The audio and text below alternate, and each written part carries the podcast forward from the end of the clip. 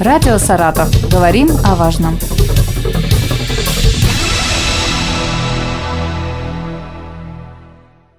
У микрофона Юлия Маслова. Здравствуйте. 13 ноября – Международный день слепых. По данным ВОЗ, во всем мире насчитывается более 2 миллиардов случаев нарушения зрения или слепоты. Для кого-то слепота – это приговор, а кто-то не просто продолжает жить, а помогает другим. Одна из таких людей – Венера Равильевна Павленко, председатель региональной общественной организации инвалидов «Ты не один». Сегодня она со мной на связи. Здравствуйте. Добрый день. А как так вообще получилось, что вы потеряли зрение и сколько вам лет было?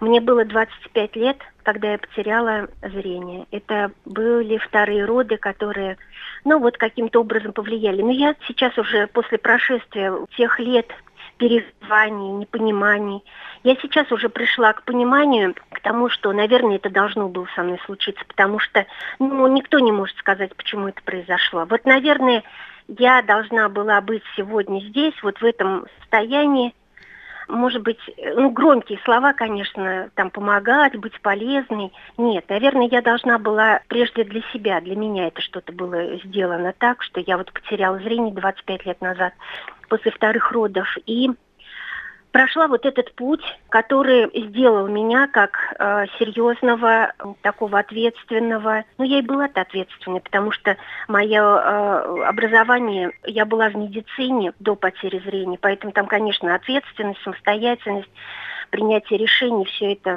было взрощено уже. Но а в другом а, состоянии все происходило уже потом, после потери зрения.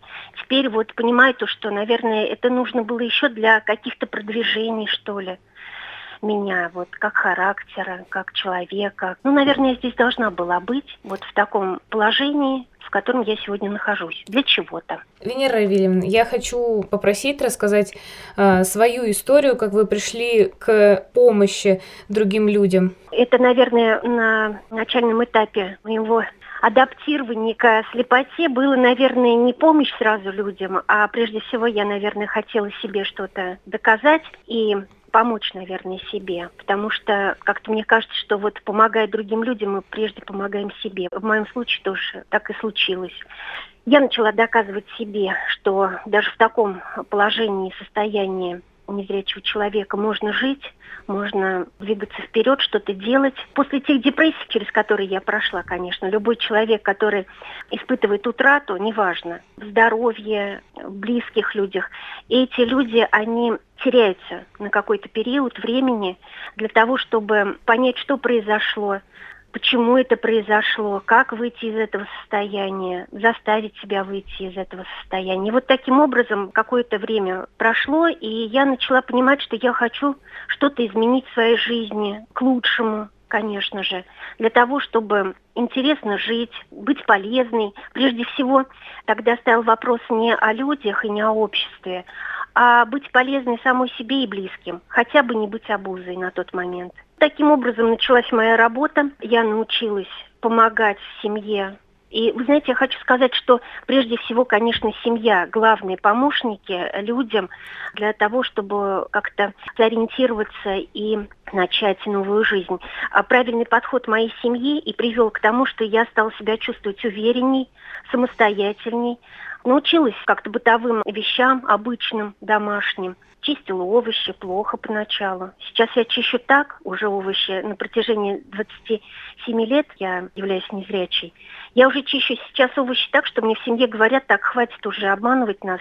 Все ты видишь, и только шутки шутишь с нами. Ко всему можно привыкнуть и научиться всему можно. Я посмотрела, что организация реализует вообще очень много проектов, направленных не только на конкретную помощь людям, да, но еще и это беседы со школьниками, и обучающие семинары для людей, как э, правильно общаться с инвалидами в повседневной жизни. Вот расскажите о проектах поподробнее, и если из э, вот этого вот списка всех проектов какой-то ваш любимый или которому вы больше горите?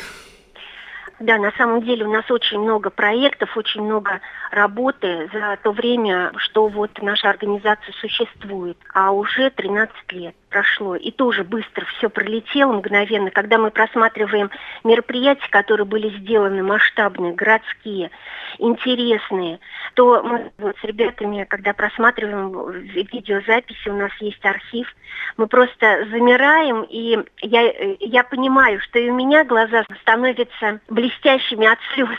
И я уверена, что ребята то же самое испытывают мои, когда вот мы это просматриваем. Это и гордость, и радость, и а, воспоминания тех волнений и приятных моментов, которые были нами организованы не только для самих себя, но и для, для других людей, для инвалидов, для ребят нашего города.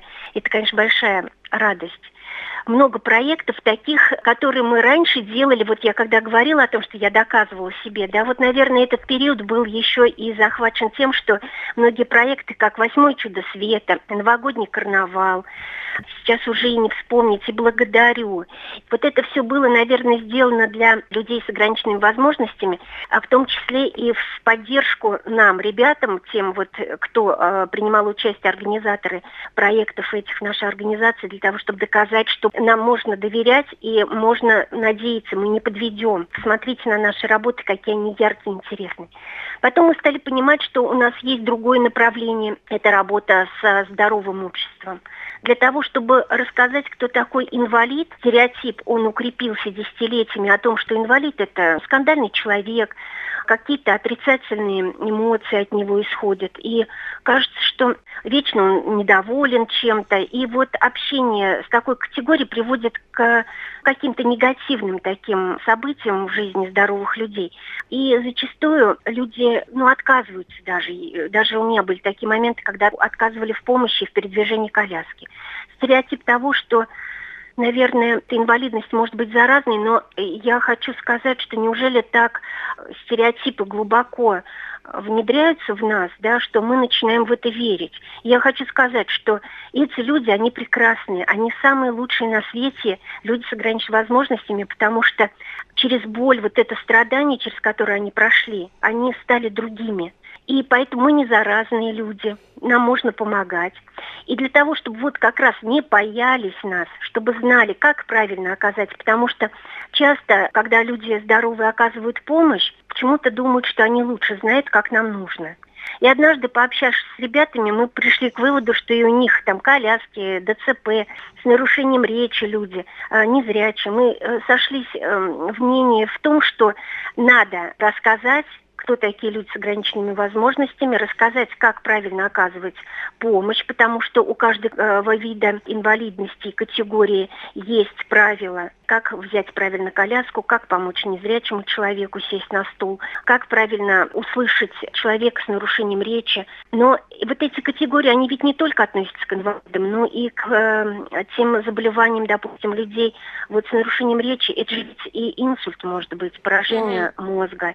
Допустим, коляска и опорники, это же ведь те же пожилые люди, которые с трудом сегодня передвигаются уже, да? А зачастую здоровые люди пожилого возраста, они также теряют зрение. Поэтому я считаю, что вот все правила, о которых мы говорим, они уместны не только в применении к людям с ограниченными возможностями, но и к обычным людям. Еще проект у нас – это «Все в твоих руках». Он направлен на профилактику рискованного поведения, депрессии среди молодежи мы видим, что сегодня большой процент рискованного поведения среди подростков и молодых людей. И это приводит к последствиям страшнейшим трагическим последствиям. Ребята, если не погибают, то становятся инвалидами. И вот эти прогулки по крышам, это вот паркуры, это зацепинг, какие-то необдуманные действия. А среди молодых людей на слабо часто бывает, что берут. И доказательство того, что я не трус и могу ответить на ваш вызов, приводит к тому, что они становятся инвалидами. Это мой проект, который я создала сама, увидев поведение детей в классе моей дочери, как они пытались выпрыгнуть из окна, чтобы померить глубину снега. И вот благо, что педагог рассказала об этом, и я смогла пообщаться с нашими детьми, рассказать о том, что такое инвалидность, к чему вот такие вот действия могут привести, рассказать о ребятах. И вот я предложила тогда Вера, Костя, а, чтобы они приняли участие в проекте, в разговоре с подростками, рассказали свои истории, почему они, а, будучи подростками, совершили вот такой выбор неправильный. и стали инвалидами, сели в коляску. Коляска – это такая тяжелая группа уже инвалидности. И как-то стал, знаете, обороты набирать наш проект, и нас приглашают сегодня не только к подросткам, а наша задача, я вернусь к этому, что моя задача, задача моих ребят, взрослых инвалидов, не допустить вот той боли и трагедии, которая может прийти в семью. Потому что мы через это прошли, мы знаем, что это такое. Как быть инвалидом, как трудно быть инвалидом, как, как невозможна жизнь человека с инвалидностью как она отличается от жизни а, здорового человека. И мы рассказываем детям, и вот наша задача сохранить. Ну, я понимаю, что всех мы сохранить не сможем, но Возможно, когда возникнет какой-то выбор перед ними, встанет, они вспомнят наши встречи, они вспомнят о том, что так легко лишиться здоровья и жизни, и сделают шаг назад, сделают правильный выбор, и останутся и здоровыми, и живыми. Потому что ну, невозможно видеть и понимать, когда к тебе в организацию приходит 13-летний мальчик в коляске и говорит о том, что я не хочу жить, а я понимаю, почему он жить не хочет. Потому что до 13 лет, буквально два месяца назад, он был здоровым. Но вышел из школы и решил сделать сальто в сугроб и не проверил эту кучу снежную. А оказывается, куча была не снежная, а сложена из кирпичей.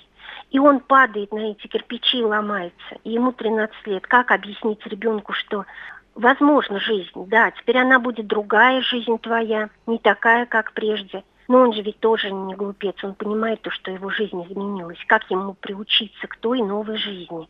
Для того, чтобы не учить и не привыкать, наш проект и существует. И вы знаете, я рада, что такое внимание к нему сегодня – нас приглашают в другие регионы с этим проектом. Он единственный в стране такой. И это не моя выдумка, это отзывы экспертов президентского гранта. Мы пять раз стали победителями президентского гранта, вот подавая эту работу.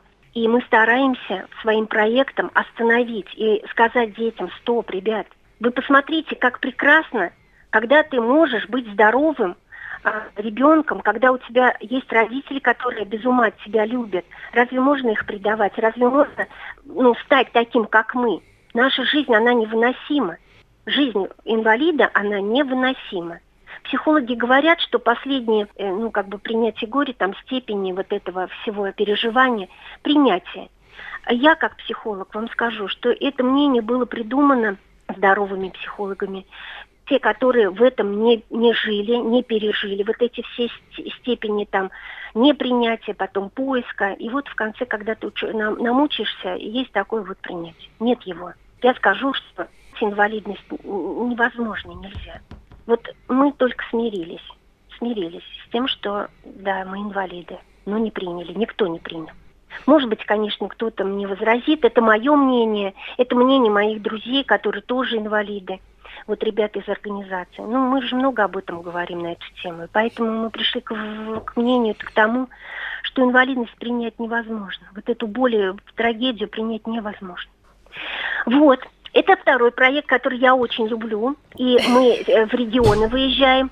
И последний выезд наш был, это пионерский лагерь «Орленок» в Туапсе, Всероссийский детский центр, который нас пригласил на э, родительский форум крепкая семья. Mm-hmm. Мы с Верой, это Вера Тропикова, мой незаменимый друг, партнер, э, руководитель. У нас нет руководителя в организации, я не руководитель.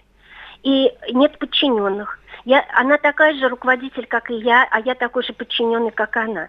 То есть у нас все на равных идет. И вот мой друг, Вера, сопредседатель.